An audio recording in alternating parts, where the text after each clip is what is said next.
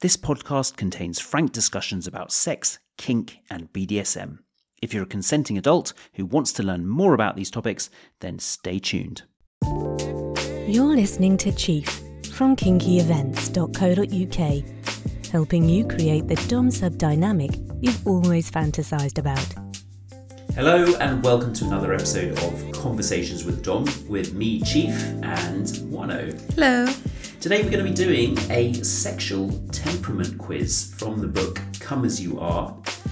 Now, I've read this book before. Moineau, you haven't read it, have you? But No, I've not. We went to a talk recently called Let's Talk About Sex, run by the Foxden, and that was based in London. And they had an academic there who Mm-hmm. studies sex and uh, A sexologist, right? se- Clinical. Clinical Sexo- sexologist. Was something that like their that. official title? I hope we've got that right. But um, yeah, they, they were particularly interested in this, and so the talk was about how do we better communicate about sex, well, ourselves, first of all, um, because sex education tends to be absolutely terrible, certainly in, in England. And um, also, more importantly, how do we talk about it with our partners? And so a few of the resources were mentioned, and come as you are, especially if you're a vagina owner, uh, is is a is a really good book. I've not read it yet. I've heard about it, and lots of people reference it in BDSM forums and things like that as a good resource just for overall general sexual knowledge. Um, and yeah, it is quite the shame that we don't have these sorts of resources readily available in our sexual education systems. I think it, uh, the summary for me, and again, I, I'll caveat this by saying I read it about five or six years ago, but the summary for me is that uh, a lot of people think that they are somehow broken if they can't orgasm or there's something wrong with them.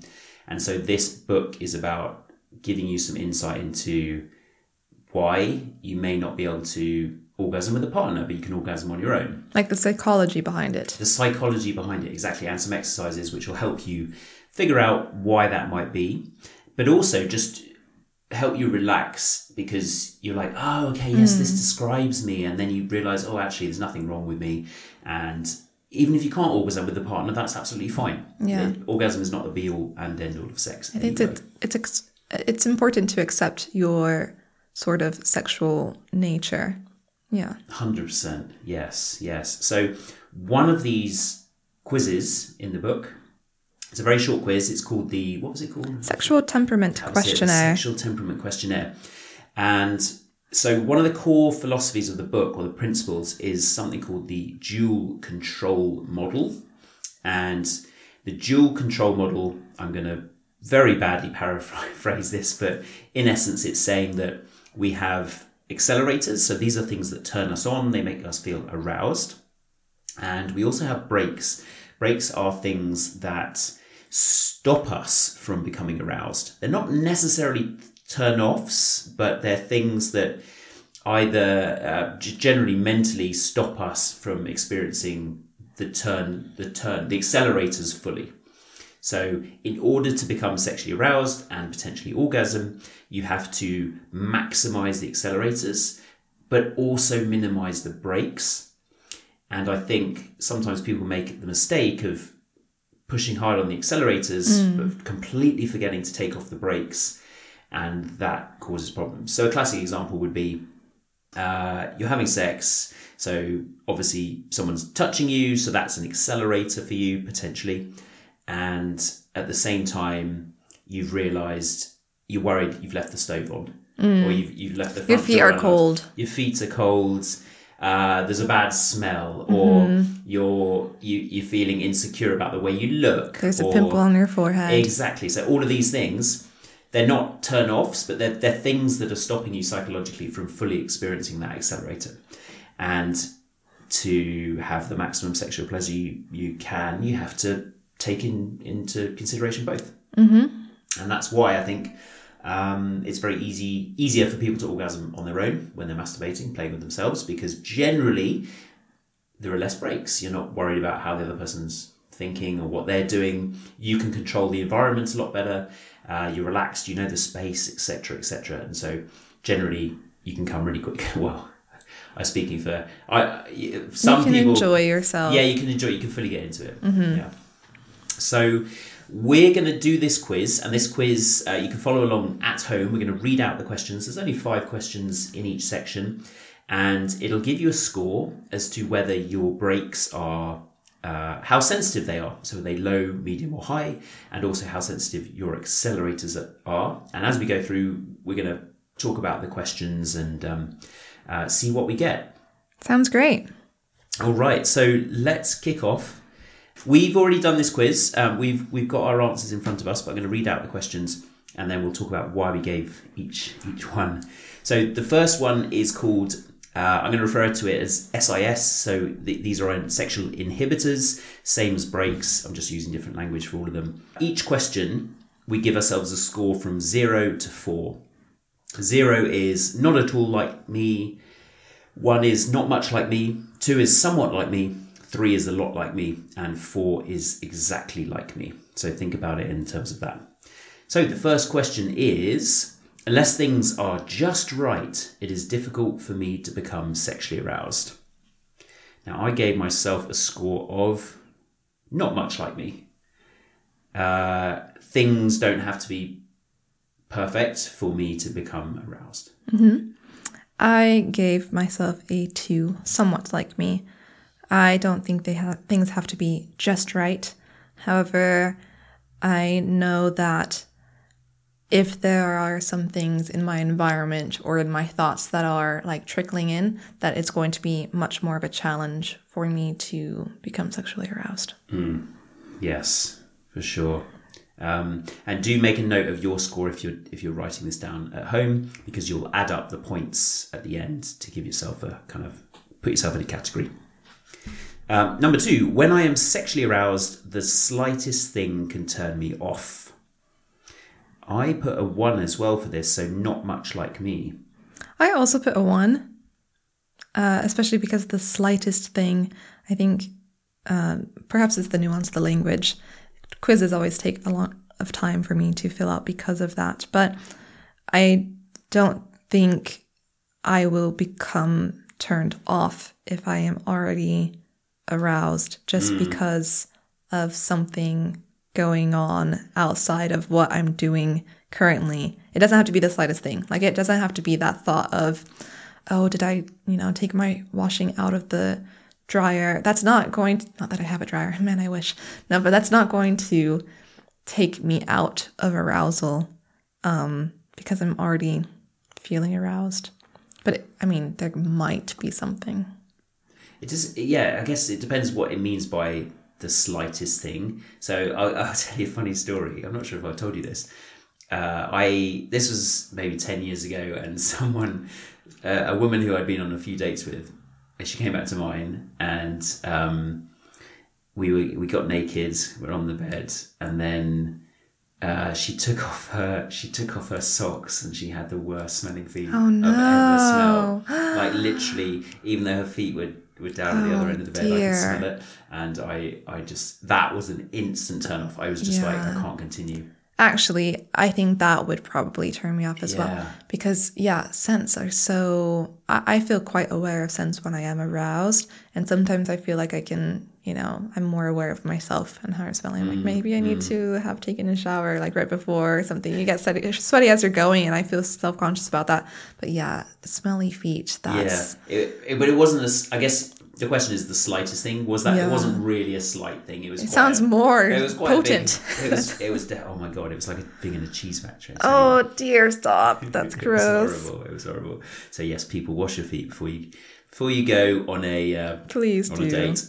and breath. Breath's another one. Mm-hmm. Uh, it, do please freshen your breath before you go on a date. It's very easy. That that that turns me off actually Yeah. instantly. It's hard, like in the morning, you know, sometimes I still In feel the morning, it's self conscious. It's like if you if you meet someone Yeah. and you're you're literally it's it's a first date. Mm-hmm. They've come from if especially if you organise dates in the evening.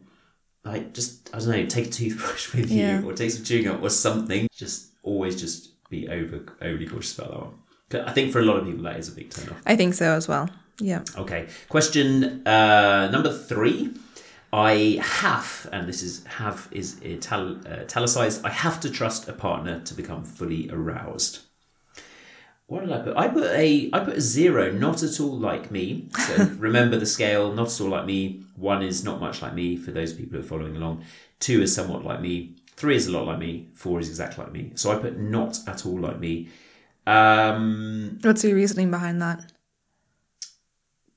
Are you thinking like sex parties or yeah, I mean, I don't know why. I'm not. I'm not giving them a wallet. I mean, Right. I'm not. no? You're just Uh, giving an intimate part of your body. Yeah, I guess. I guess. ah, it's difficult. So, I think because because I'm a guy and I'm quite big, I there's nothing safety wise that I'm fearing. So I'm not. Okay. I don't have to trust someone because it's not like I'm worried that they're gonna um, sexually assault me or overpower I mean, me. STIs.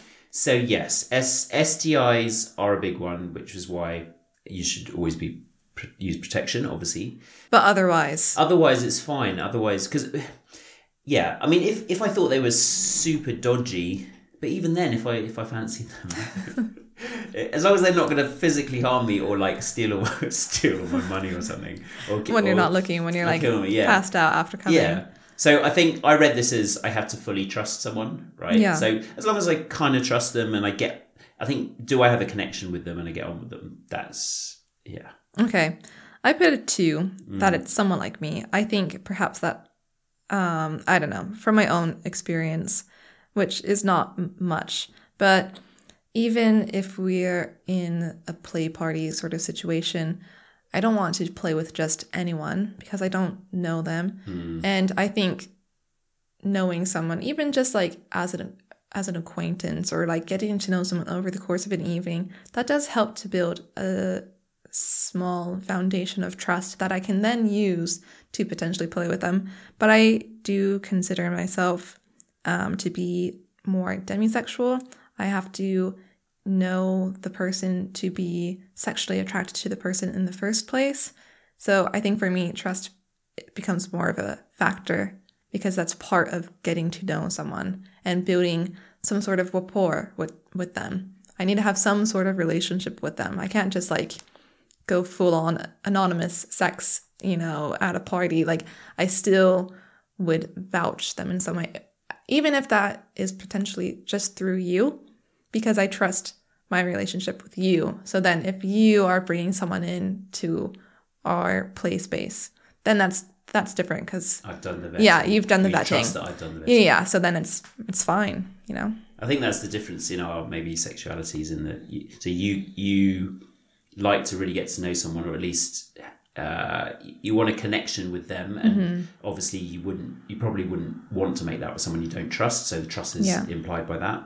Whereas for me, you know, I I have fantasies about it being totally anonymous. Yeah. Like, you know, not necessarily Which is fine. glory hole, but just just like an anonymous. I, one of them is like it's just in a swimming pool. You're like on holiday, you're just in a swimming pool. You spot someone across the way. You've never spoken to them, and you just like you're like Go making eye contact across the swimming pool, and then you just swim up to them, meet in the middle, um, have Mm-hmm.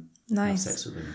I mean, I do have fantasies about eh, glory hole sort of situations, you know, like the the pussy glory holes or whatever, where it's just like, glory yeah, have you seen? What where you are the your pussy is the glory hole. Yeah, have you seen that? Like on Pornhub, you know, it's it's not like a hole where a cock goes through, but Yeah, it's it's like where your the legs are pussy. through. Yeah, Yeah, the yeah, pussy is exposed.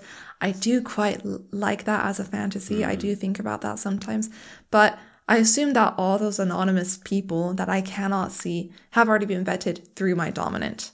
So actually, so I can still like, I don't clarify it within my own fantasy, but I do know that like if I wanted to be in that situation in reality, which it is kind of a thought of mine, but it would be something that's already pre vetted. So then it doesn't matter if I can't see the person who's touching me and who's turning me on because I already know that it's going to be someone who has been. There's there's implied trust Cleared, yes. I've I've potentially vetted them. Yeah. Yeah. Anyway, Okay. Next question. Uh, we're on number four here. Uh, we're still on the SIS, so the inhibitors. These are the brakes. Uh, number four, I am worried about taking too long to become aroused or to orgasm. This can interfere with my arousal. I put not much like me. I'll caveat this by saying at sex parties it's different. at sex parties, when I'm one on one with, with someone, absolutely fine. Uh, I mean, like all guys, there's been maybe a couple of occasions where I haven't been able to get hard, probably because something was going on, I'm not sure what, some sort of brake. But at parties, I do struggle to get hard. And it's odd because I'm I feel totally relaxed when I'm there because I've been to enough of them. But there's obviously some psychological pressure Yeah. to. Perf- it's not even perform because you can just be sitting there and you can't get hard. So I think it's just Just like a general sort of vague anxiety that you can't place, perhaps. Or I think it's I get turned on by people watching me, but it's almost like, oh shit, okay, they're watching me, so I need to get ready, hmm. but I can't. it's more of a speed factor for you, perhaps. Like, because performance anxiety, I think, would kind of fall under that, actually. Yeah, I guess so. It may just be that I'm, I'm so my head is. I'm just enjoying looking Right. around, and I'm Yeah. enjoying all, all. So I'm quite externalized. Yeah. I'm not really necessarily in my body. It's more cerebral. yeah, I'm more just taking it all in, and and that is, and I'm kind of all, always wondering what's going on around us.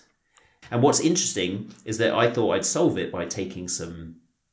Uh, I won't mention the brand, or shall I? I don't know Little blue allowed to. Yeah, not that one, but the the follow up one, which doesn't keep you hard all the time. It's just it's only meant to be keep you hard when you're aroused. Okay. and it lasts forty eight hours. Anyway, it's meant to make you hard. Had no effect, absolutely no Hmm. effect, because because again, this isn't a physical problem. Right. This isn't the fact that uh, my cock doesn't work. Yeah. Um, it's that uh, that I just there's something psychologically going on. And what's interesting is then literally the moment I get home, super hard and too hard because I've taken Yeah. this pill. Oh, and Just like it's too hard that it actually hurts. So um, yes, I think that's important though. With this questionnaire, I mean, these brakes and accelerators, they are very much mental. And I think that's what you learn as you go through the questions is that it's not because there's something wrong with you physiologically. It's actually learning to accept that in our brains, we have moments that we can turn ourselves off because of whatever's going on in our thoughts, and that affects our body. and they can be yeah they can be both. I think a lot of them are mental. Some of them can be physical, like my feet are cold, or Mm. Right. that person smells. Or, Yeah, yeah. Um, but yes, a lot of them are tend to be us thinking about what the other person thinks of us, or- Overthinking. or, experience shame, or it could be even more deeper than that. It could be something totally innocuous, like I'm just tired today. Hmm. I'm just tired. I'm not into this. I want to go to sleep. That Yeah. could be one. Yeah. Or it could be something much much deeper. Deeper. Maybe you suffered trauma. Yes. Or you you know suffered abuse when you were younger, or you've been br- brought up. I think a lot of us have been brought up to again believe that sex is bad and Yeah. wrong and you shouldn't be liking it and therefore all that religious guilt or just societal guilt about you shouldn't the message you shouldn't enjoy sex is so ingrained in us and so that is a big brake for a lot of people Oh, yeah, and it's I not agree. something you would consciously think about you're just Mm-hmm. like oh i can't get hard why is that you don't go ah because it's of my religious upbringing you, you don't necessarily go Most of the time. Uh, Most of the you time, know, yes. if, if you're someone if you haven't thought about this yeah, yeah, so if, if if you do, so some some brakes you can get rid of, like you can just check the stove is off before you have sex, or you can make sure the kids are in bed. You bed. can brush your teeth. You can brush your teeth. But s- some of the things you may have to talk to someone about, Mm-hmm. doing talking therapy to overcome, and Personal work. personal work. And you, I think you have to, you'll be able to figure out, hopefully for yourself, which what your brakes are and where they are. I do obviously recommend getting this book. It will probably help you identify. Yeah, I need to read it. That's what I'm learning. Yeah. Did So- you say your score? No, I that, Emma? Um, so I said two and a half for this, and I do think it's a half. It's somewhere between somewhat like me and a lot like me. I do find myself in the moment sometimes as I'm having sex or um, I'm playing with someone that I am worried that I'm not going to come or something. And, and like, as I'm worrying about it, that is taking me out of the moment. And so then I'm trying to double my focus into my body and be like, oh, just relax, relax into it. Just focus on the feeling. But even that mantra to myself of like, relax, you know, that, that's taking me out of the moment.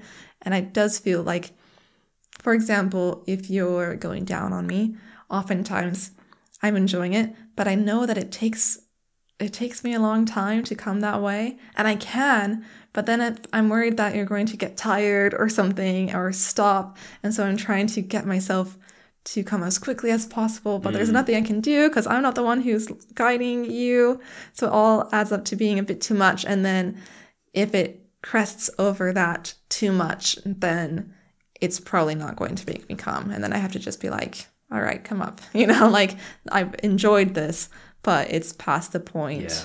So Yeah. your your brake is worrying that I'm getting tired or Yeah. I'm not necessarily enjoying it. Yes, I think when I'm worried that you are not enjoying yourself in whatever you're doing, that actually really gets to me. It really does. Yeah, I've seen this though a lot of times where you get into a vicious cycle. Not not you, but Yeah. couples, because what can happen is one person suggests doing something because they think the other person likes it. Mm-hmm. So I'm I, I do like blowjobs, but they don't they don't make me come necessarily. So I'm Right. not a, I'm not always a fan of them all. the- You enjoy the feeling. I enjoy the feeling. So if someone says, "Hey, can I go down on you?" Um, maybe in that moment I don't really want it. Mm-hmm. I'll be like, "Yeah, it feels okay." So I say yes because I think they're ask they're asking because they think I like it. I'm saying yes, not because I necessarily want it that moment, but because You I think I they think want they really want it. Right. So we're both doing something to please each other. Right. They then go down on you, and then you're both. That's im- I'm like lying back, going, you know, I'm I'm I'm letting her do this because I know she wants to do it, and in her head she's doing she's saying I'm doing this because Oh, he's no. enjoying it. and then no one's actually getting pleased no in that situation. pleasure, and so you end up just after. However long, 10, 15 minutes, Yeah. you like tap them on the head. Yeah, like, yeah. Hey, Come uh, up." come up. This isn't quite working. That situation goes back to the wheel of consent, where you Mm-hmm. have uh, do do look it up. There's a great video. Betty Martin has a 45 minute video where she goes through her wheel of consent because there's two there's two parts to receiving pleasure. You can give, you can receive, you can allow, and there's a difference between allowing and Right. receiving. Right. So in that situation, I was allowing someone to give me a blowjob. Um, that's different to like accepting it. receiving it. and accepting it where you've asked the person this is what i really want we've gone off topic there but i think Mm. No. that's a, it, it is an important point and i see it a lot you get into this situation where neither person is really enjoying whatever Mm-hmm. you're doing and then you both don't come you both think it's crap sex and you're like oh that was that was rubbish what went wrong there we both really fancy each other but something didn't quite work out and it, it can be that so final question in this section. in this section, yes, we're still on the breaks here. Oh, I was going to actually one more point about this. I think as well, dom sub relationships amplify this because What the this final question. Be, um, I'm worried about taking too long to orgasm. It's kind of a related point. Is that when you're a sub, because part of your motivation is to please the dom, yes. you might be in your head a bit more worrying whether I'm liking it or not. Mm-hmm. And so that, of course, is then creating a brake for you Yeah. because you're you're focused on the other person and giving that person pleasure and whether they are liking it which of course is going to stop you orgasming so if mm-hmm. i'm spanking you or i'm doing something to you you've told me before in your head you're like oh but i shouldn't i don't deserve this pleasure It's not that I don't deserve it. It's that I, I want to make sh- I want to know that you're enjoying it as well. Because I actually I derive a lot of my pleasure from your pleasure. That's actually like that's a strong motivator for me in any sexual activity. Yes. Is actually that you as my dominant that you're enjoying it. But the trouble comes when I, because I'm also the same. I know. I derive my pleasure from you liking it, and therefore, yeah, we're we're both. But when one of us is doing it's the other, we're both thinking, oh, I should be. It's should be- great though because that means that basically you can do what you want in that moment and know that I'm going to derive pleasure from that. Yes, You know, anyways, But yeah. if my ple- if a lot of my pleasure is from seeing you orgasm, Yes. that doesn't work. That I know, yeah. So then I'm worried. Oh, but I haven't made her come today. Yeah. Um, well, I think we've gotten better at that. I'm not I'm not someone who comes quite easily in the mm. first place. With myself, is perhaps slightly different, but it still does take me time. It's not like I can start touching myself and I instantly come. Like I know some women are actually really receptive to their own touch, and it does take me time. I have to get into a flow and a rhythm or whatever. I've just accepted that, and I but I think that's part of like not for me. Orgasm isn't the end all be all to sex. Of course, yes. It's not, as you said at the beginning, it's not, it, we're, we're focusing a lot on orgasms here, but it Yeah. not necessarily the be all and end all. This quiz is more about if you are struggling to become aroused or Mm-hmm. potentially have an orgasm, this or these are some things to think about. Yeah. Um, but you're absolutely right. Everyone's, everyone is, well, I can't speak for men because I've not been with any men, but certainly the women I've been with, they all have such different ways of making them come or different things that make them come. Some are oral, some hate oral, some like penetrative sex and can come really easy, some from fingers, some from.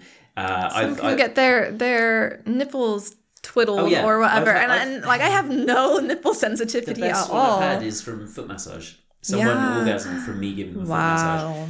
because we we'd been going out for about a year maybe, and um, I think she was just she was c- almost conditioned because Yeah. I, I yeah I, we've spoken about this before, but I would try and anchor orgasms to something, and for her it was very much mental anyway. Yeah. So she was just able to orgasm really early, and another one from hair pulling. Mm-hmm. Just um, we did on just on the street. We were just on the street, and I could grab her hair, and she would she would orgasm. And I'm not talking. I've told this to people before, and they're like, "Ah, she was faking it," but No. honestly, it was. Well, I think there are different types of orgasms as well. Yeah, And I think, I mean, sometimes I feel like I have like a body orgasm that is more gentle. Like it's it's not like that pulsing, you know. not that I don't would know. I don't know. I wish I knew. it's not like the pulsing, rhythmic, contractive orgasm that you get from like vaginal orgasms. It's it's more just this like body tense and relax thing, Mm. and it's much more subtle. So sometimes I feel like I- have those more than the vaginal ones. Yeah, But no, anchoring orgasms is actually, I mean, that's a, that's a different topic. But we'll do a topic. We'll Yeah, another yeah. podcast on that. because you do that sometimes with me, and I quite enjoy it. Mm. Anyway, All right, moving, moving, on. on. Number five. We're still on the first section. Number five. Um, sometimes I feel so shy or self conscious during sex that I cannot become fully aroused. I put a one, not much like me. I'm.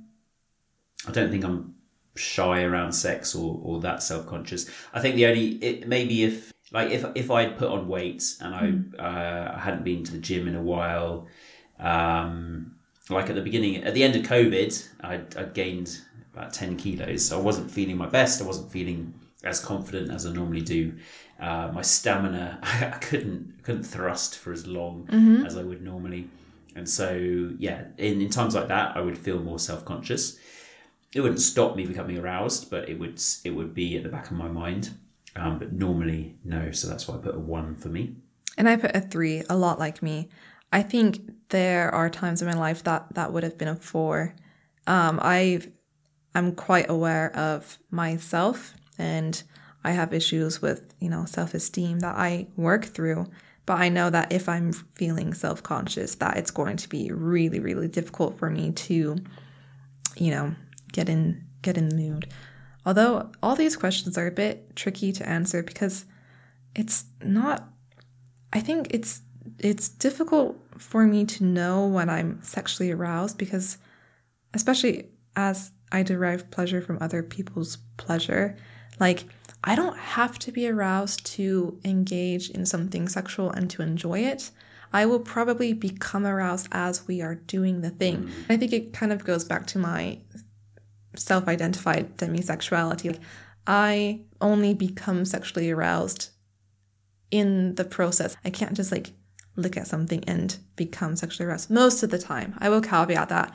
If I think about sucking your cock, then usually like I get aroused pretty quickly. Mm. And that's like a clear, I know it's a clear indicator that I'm like, oh yes, mm. you know, that thought itself can turn me on, which then I sometimes use then in situations where I'm not becoming, you know, that like I, I need to like up my arousal level.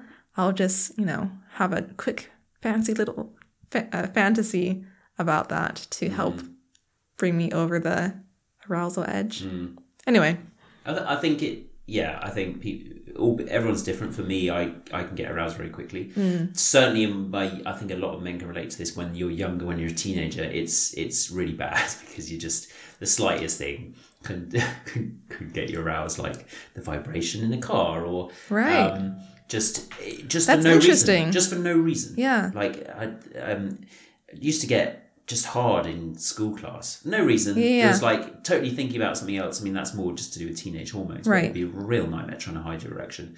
I'm sure. That's a lot up to the of- of. That's a lot of stress. Yeah, but but um, as I've got older, certainly, it, I think it takes me slightly longer to get aroused. But I can be walking down the street and see someone who I think is good looking, and I can be turned on. That's fascinating. Just That's not at all like me, but it's fascinating Yeah. to know that that can happen. It's just instantly. I'm like, I wonder what we'd be like to have sex with them, and I'm aroused because I'm instantly thinking about it. Right. So for you, is it like once you start thinking about sex, then you become aroused? Like, is there a strong correlation with sex thoughts and arousal? Yes, or or yes, any any thing I find attractive.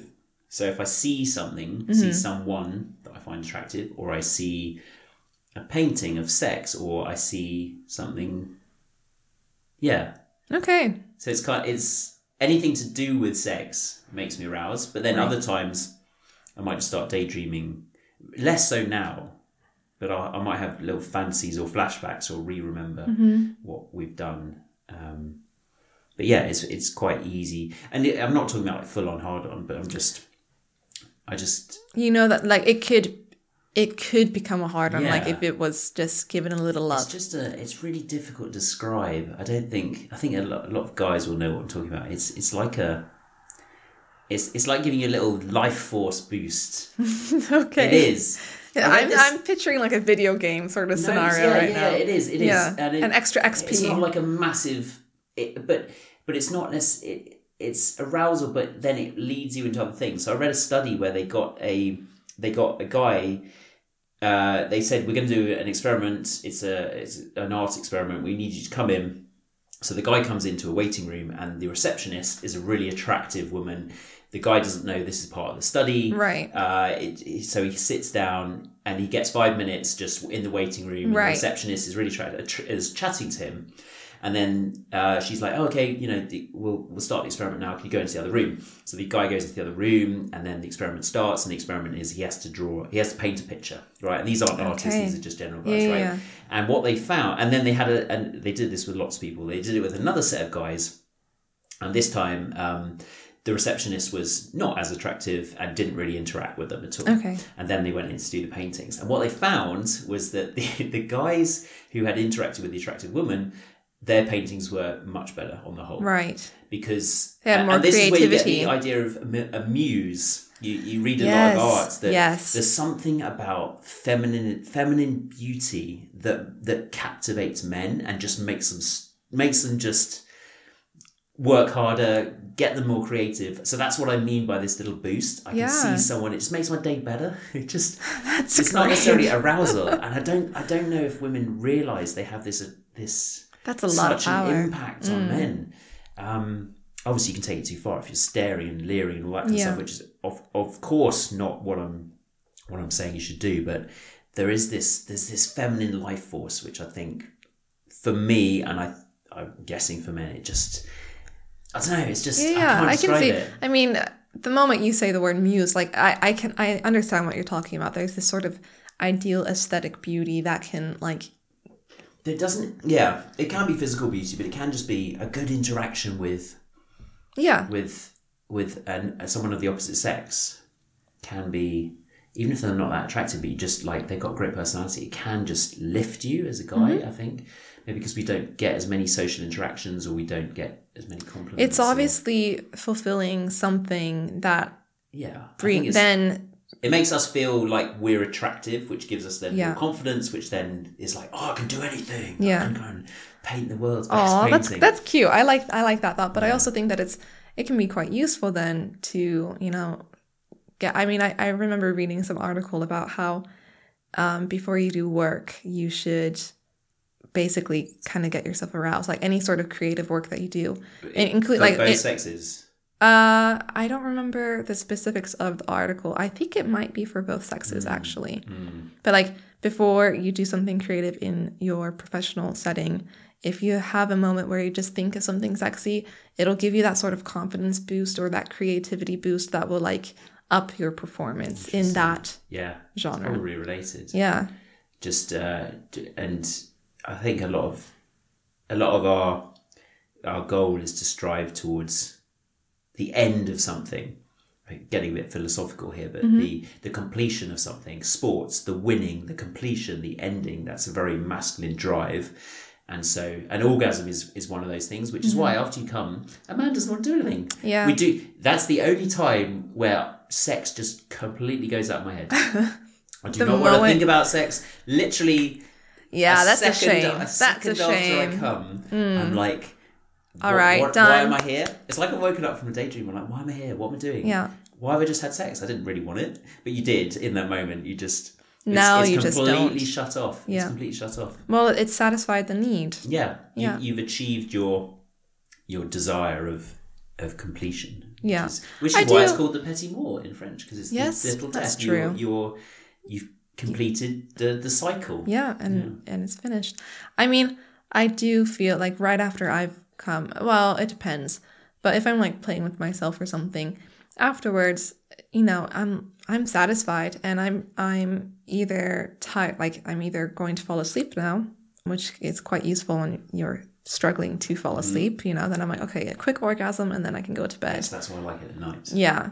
Um, but I do also like it as a way to start the day because I and I know that's that's different um, from what we've you know that we've discussed before, but I think it's it can be a good just like it's a refresh. It's like a rebooting the computer kind of. Yeah, I you do-? I do think So then, like, I could, if I really want to, I could probably engage in more sexual play after orgasm, Mm-hmm. um, and then, that, but that gets quite fun and interesting if then you can play on that as the dominant and like then we can start going into orgasm control and edging and that Mm-hmm. Yeah, you can Forced take that orgasms where it's almost getting Yeah. the painful Yes, side of things. we've done that a couple times where I actually can't even tell you that I ha- I am currently orgasming and it is verging on the this is quite torturous, but I actually really really like it. It's that nice like satisfying sort of pain. Anyway, um, we've gone off topic, but We have. I think Should we- interesting though. Um, so tally up our that- totals. yes, tally up the totals. Mine was so it's out of twenty. You should get a score out of twenty because each question is zero to four. I got four out of twenty.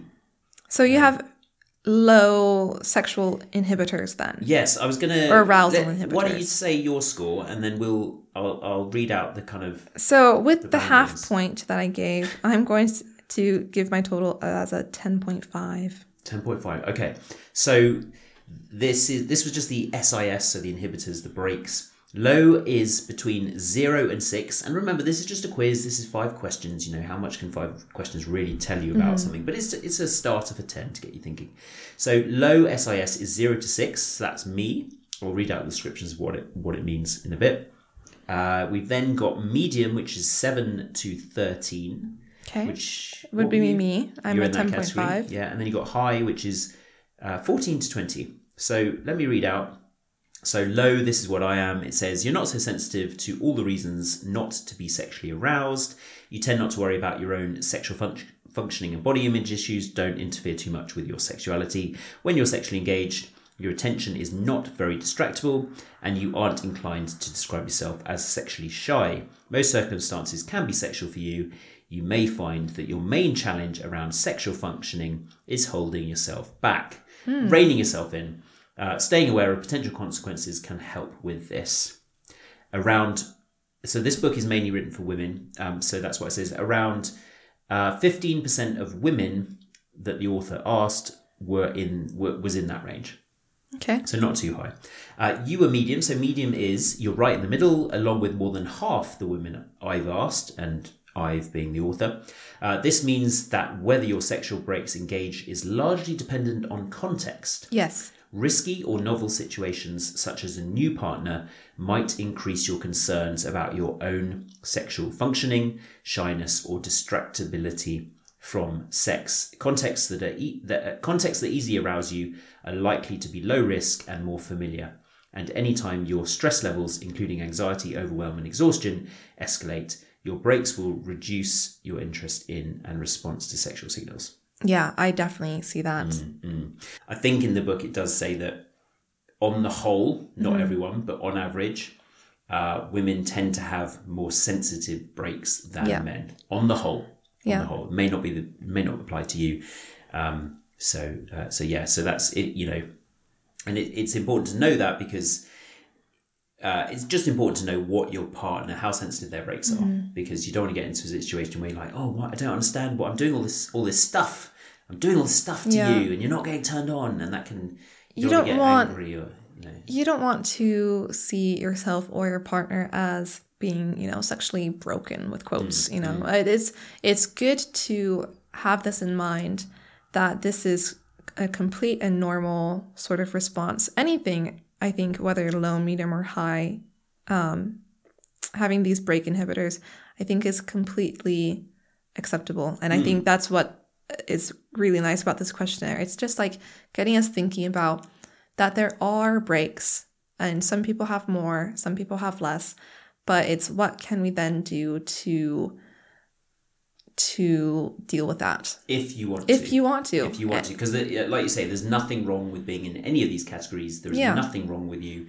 Only if you you wish and you're not getting what you if you if you want to experience more arousal then you can start thinking about you know how do Taking we, off the how do we brakes. take off some of these or amping up the accelerators which is the next section the that we're going section, to get yeah. into I'm just going to read out the high SIS. Oh, So I didn't read this. This is for people in the in the high range. Uh, you're pretty sensitive to all the reasons not to be sexually aroused. You need a setting of trust and relaxation in order to be aroused, and it's best if you don't feel rushed or pressured in any way. You might be easily distracted from sex. High SIS, uh, regardless of SES, which is the uh, accelerators, is the most co- uh, strongly correlated factor with sexual problems. So if this is you, pay close attention to the sexy context worksheet in the chapters that follow. You'll obviously have to get the book to to work through that. Um, uh, about a quarter of women I've asked fall into this range. wow that's rather high It is high, but I think again, I think that's why uh, I, I can't remember the exact stat. It's something like seventy percent of women don't orgasm with partner with a partner, Yeah. seventy or eighty percent. So yeah, if if a quarter are falling into that range, um, so yeah, there there are exercises in this book. Uh, just to remind you, it's called "Come as You Are." It's a great book. You can get it on wherever, but um, there are other exercises in this book which will help you lower that should you wish or release the brakes. So let's go back to the accelerators now. We've done the brakes. Um, there's another five questions here. I'm going to rattle i through think them. there are six Oh, there's six questions. You're right. You're absolutely right. There's six questions. So, number one, often just how someone smells can be a turn on. We've already talked about my my smells with turn offs, Mm-hmm. but in terms of a turn on, I I put a um a one. You know, it's a it can be a bit of a turn on, but it's not like a super arousal. I also put a one. Um, there are certain times where I don't think that it will be the only thing that turns me on. I think if you're wearing a nice cologne and we're out or something and I happen to get a whiff, but there it's Mm. It the whole it. it adds to it. Yeah. Okay. Seeing my partner, number two, doing something that shows their talent or intelligence or watching them interacting well with others can make me very sexually aroused. I put, what did I put? I put a two for this one, which is uh, somewhat like me. Yeah. It's a turn on. It's a turn on when you see other, I I guess, other people, well, other people liking them, fancying them. Mm-hmm. Um, but also when you just see them do, being amazing at stuff. then Yeah. yeah, of course. I put it as a three, actually. I think it is very much like me, a lot like me. Um, it's just, it's sexy having, watching your partner like in their element. You know, like for me, as especially, I think it plays into the whole I'm attracted to dominance. So when you're like slaying the business game or talking about some sort of interaction that you had where you're like on top of it or like you just went to the gym and you had a great session like that gets that gets me going it's it's it's exciting it's thrilling i'm like oh yes this person is Yeah, it highlights the traits, the attractive traits. Yes. that- like the confidence. yeah yeah i think that's what it is Yeah, yeah. Um, having sex in a different setting than usual is a real turn on for me. I put three. Yeah, I. So that's a lot like me. Yeah, I mean, just bedroom sex is good. It's great. It's great. Don't Mm-hmm. you know? I'm not saying it's not, but when you the thrill of something new somewhere else, it's I, I like novelty. Novelty is the thing that turns me on. So that's why it's a three. i also put a three i enjoy bedroom sex very much but i also enjoy sex in different locations and it's sometimes fun to imagine what sort of sex could happen in a certain location. Hmm. It's a late alley. night and we're at some overground stop and the train hasn't come yet and we're the only ones around. I mean i know. Anyways that's getting into something else. Train isn't the only thing that's going to be coming. into the station into the station. Uh-huh. Yes, like it, like it. Uh, number what are we on now? Number four. I think number four. When I think about someone I find sexually attractive, or when I fantasize about sex, I really become sexually aroused. Yeah, it's exactly what I was saying earlier. This for me is a three. Some uh, a lot like me. I put this as a four. Yeah, when I fantasize about sex, especially things that I know that I like about sex, I will easily become sexually aroused. Mm. And that's also what I use to get myself aroused. It, it can be the, the difference between like enjoying the situation and being really into the situation. All right, two more questions to go. Certain hormonal changes, e.g., my menstrual cycle, definitely increase my sexual arousal.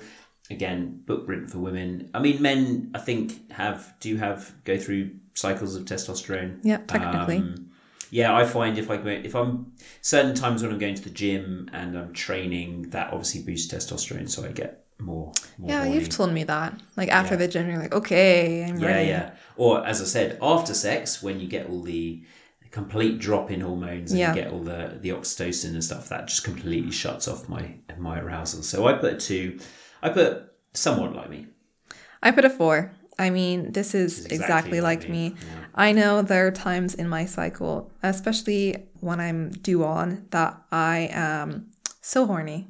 I have all the cravings bread, chocolate, sex. sex Oh, yeah. at the same time. Oh, yeah. Bread, chocolate, and sex. That is like the ideal trio uh, when I am Yes. when I'm on. hmm Yeah, yeah, and and um, also mid cycle, right? Mid cycle, yeah, but that one's much more subtle. That I actually think there's more of an emotional component um, to to that. If I'm mid cycle, I think I don't know. I'd have to perhaps start journaling my arousal levels. I'd ha- I'd have to track it to to really know the difference. But I think it's more situation based. You know, it's seeing the seeing the dominance perhaps a bit more when I'm mid cycle. But when I'm when I'm due on, it's like, oh yeah, it's just like the hot and ready sort Really? of Yeah, I have heard the opposite. physical- I've heard the opposite because Hmm. mid cycle is when you're most fertile, and therefore you want the, you literally just want the sex and the dominance to get pregnant with someone who's I super think- dominant, yeah. and then when you're due on, it's more like you want the cuddles and. And maybe maybe there's also a correlation with birth control. Um, Yes, and I does- actually because I mean. I I am on birth control and I think that probably I mean I know when I started birth control that it really messed with my hormones and I it really unsettled me. It still kind of does. yeah, it flattens. It flattens those. Yeah, I mean, I'm that's but what's interesting is the birth control I'm on. I mean, it's it's only progesterone. It's actually not estrogen. So it's um and maybe that has some sort of effect on why I get so aroused when I'm due on. I mean, not aroused, but like so easily excitable. And I think also on top of that, there's a layer layer of um, pain control. If I have cramps, I'm going to want to orgasm because orgasms are really effective pain relief. They really, really are. And I've even as a teenager, I would use that as a sort of, you know, you can take a paracetamol or you can have an orgasm. And sometimes the cramps are so bad that you need both. You know, you, you pop yeah. the pills and then you go and get ready. I've, heard sex feels different as well when you're because maybe the lining of the vagina is slightly thicker. Have I got Mm-hmm. Or- right? Well, I mean, that wouldn't be so much of the difference because it's the uterine lining that thickens. However, I think that the tissue in the v- vaginal canal can get more Sensitive. swollen or more Yeah. more Yeah, yeah. sensitive. I know breast sensitivity is a big thing. Normally, my nipples not at all sensitive, but when I am in the week before um, my cycle is due, then it's you know, then I'm like, okay, they're they are they are there. Um, final question. I get very turned on when someone wants me sexually. I put a four exactly like me. And I've I've had sex people that I didn't fancy just because they fancied me, and that turned me on. Oh, really? Mm-hmm. Yeah. And you still found it as satisfying as if I mean, obviously, it's not as satisfying as when I really fancy the person. okay, but as still well. enjoyable. Still enjoyable, yeah, and still, I mean, yeah, it is maybe that they weren't my type physically, but or or necessarily mentally, but that just the, the mere fact that they were sexually attracted to me Was enough. was enough to get me aroused, and that probably says something about me and wanting validation. But yeah, probably probably something like that. It's nice to be wanted, and that is a turn on. Yeah, I put this as a two, somewhat like me. I'm a bit more nuanced. I also think this question's a bit tricky to answer in the first place because for someone to want me sexually, like that goes into my whole uh, view of myself and my like self-worth and my desirability. If I'm not finding myself desirable, then I find it difficult to think that other people would find me desirable. So I think that kind of like plays into more as an inhibitor actually. So like that's why it's only a somewhat like me. I um, This is if they find you. I know, desirable, I regardless know. of how you think about it. I know, but I I think that they could be lying or like I don't have that sort of like context. It's not like I've had lots of people tell why. me. No, no, it's I I've not had the experience where many people have told me that they are attracted to me, and I think that's part of my own self esteem issues. Um, but it is very flattering if someone does want me sexually, and that definitely does increase my arousal levels. Um, I, I I really appreciate it. It's just I I question how often it happens. All right, so those were the the six questions for SES, which um, are the sexual uh, exciters, the, the accelerators. And if you add up your scores, you'll get a score out of 24. I got 15. Fifteen. Yeah. That's Okay. What you, Yeah. that's what we written down earlier. Yeah. And you got And 17. I got right? seventeen. You got 17. So let me read them out. So low SES is between 0 and 7. Medium is between 8 and 15. So I'm right on the cusp of medium. I'm basically in the medium, medium to high. And you are you're in the, the bottom of the high range, which is 16 to 24. So let me read these out quickly. Uh, low, you're not so sensitive to sexually relevant stimuli and need to make a more deliberate effort to tune your attention in that direction. Novel situations are less likely than familiar ones to be sexy to you. Your sexual functioning will benefit from increased stimulation uh, and daily practice of paying attention to sensations. Lower SES is also associated with asexuality. So if you're very low SES, you might resonate with uh, some components of the asexual identity. The women I ask are probably higher SES than the overall population. They're interested enough interested enough in sex to take a class, attend a workshop, or read a sex blog, but still about 8% of these women fall into this range. That's true. It's important to understand that the data, of course, in any of these sorts of questionnaires that happen about sexuality are obviously with some sort of bias of who Yeah. does the question. The author works with those types Yes. of people who, Yeah. who, who are trying to understand the sexuality, why they may not Yeah. be able to get aroused. So it would make sense that, that she talks to more people in the low range. Medium, uh, you're right in the middle. So this is 8 to 15 as a reminder. You're right in the middle. So uh, whether you're sensitive to sexual stimuli probably depends on the context. In situations of high romance or eroticism, you tune in readily to sexual stimuli in situations of low romance or eroticism, it may be ch- pretty challenging to move your attention to sexual things. Recognize the role that context plays in your arousal and pleasure, and take steps to increase the sexiness of your life's contexts. 70% of the women I've asked fall into this range. So I, I'm in that range. I'm right at the top end of it, uh, which feels about right. I think if I did this quiz when I was in my, I'm 39 now, so if I did it when I was in my late 20s, early 30s, I would be in, in the high. But uh, yeah. And the high, which you are in, you're pretty sensitive to sexually relevant stimuli, maybe even to things most of us aren't generally sensitive to, like smell and taste. A fairly wide range of contexts can be sexually sexual for you, and novelty may be really exciting. You may like having sex as a way to de-stress. Mm-hmm. Higher SES is correlated with greater risks for sexual compulsivity, so you may want to pay attention to the ways you manage stress. Oh dear. Make sure you create lots of time and space for your partner because you're sensitive, you can derive intense satisfaction from your partner's pleasure. Yeah, So you'll both benefit. About 16% of the women I ask fall into this group. So that's what we talked about then. I derive so much of my pleasure from my partner, and so mm. it ups my mm. sexual excitability. But then, if you take that into consideration, I also have higher inhibitors as well. So I'm high on both ends. Or, I mean, not extremely high on the inhibitors, but I mean, 10.5 out of 20. That is still, you know, I think that's showing that there are more brakes, mm, even though I have a high um, excitement factor.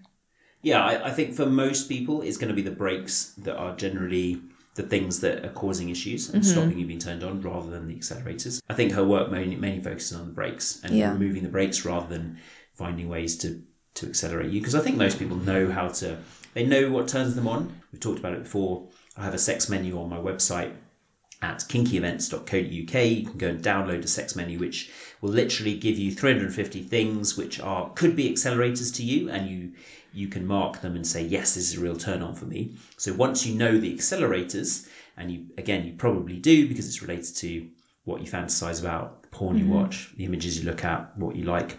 Uh, you then just got to deal with the brakes. How do we create an environment where we where we get rid of as many of the brakes as possible? Yeah.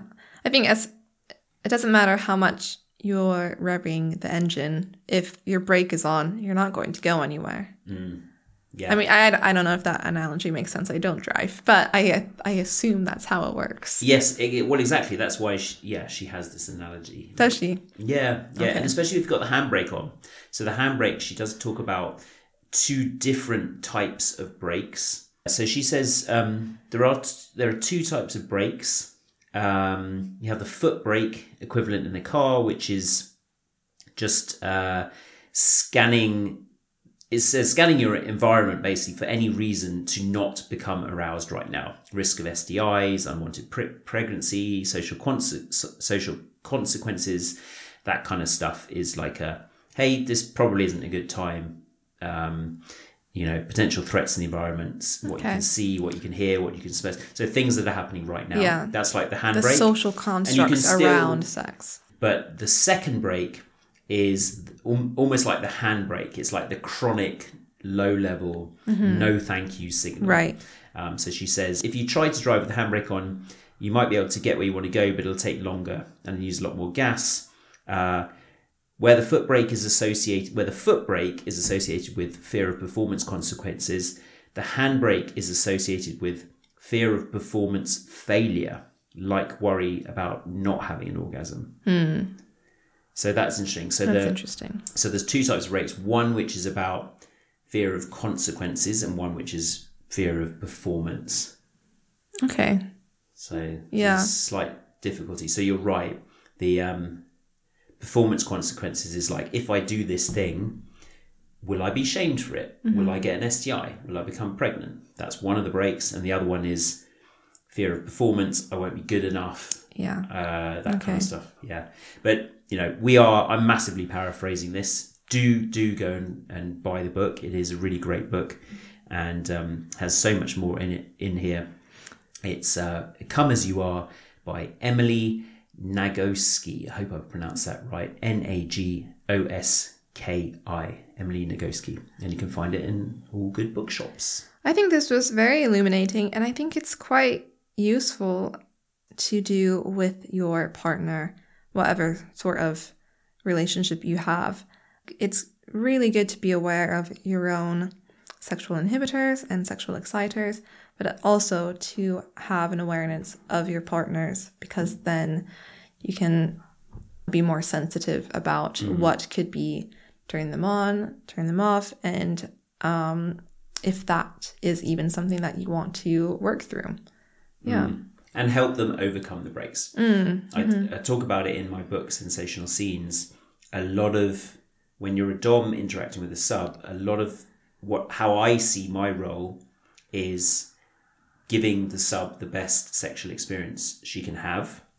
And therefore, it's not just about using a vibrator on her or mm-hmm. spanking her. Those are all accelerators, and she likes them and is consented to them, of course.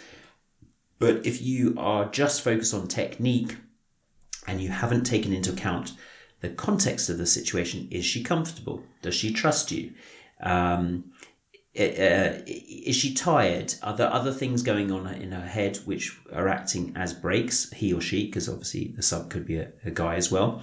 But as the Dom, I believe in my style of dominance, which is more romantic and caregiving, I am responsible for the accelerators and alleviating the brakes. Mm. And I think a mm. lot of guys or girls or DOMs miss the part about alleviating brakes because they just don't think about it. So we'll leave you with a question What are you doing to help alleviate your partner's brakes? Because if you get that right, you'll have some amazing, sexy times. So thank you very much, Moineau, for joining me and doing the quiz with me and the, the open discussion. Listeners, we hope you have found this useful. Do follow us on your favourite podcasting channel so that you'll be notified about any new episodes. And we'll speak to you again very shortly. See you. Bye. You're listening to Chief from kinkyevents.co.uk helping you create the Dom sub dynamic you've always fantasized about.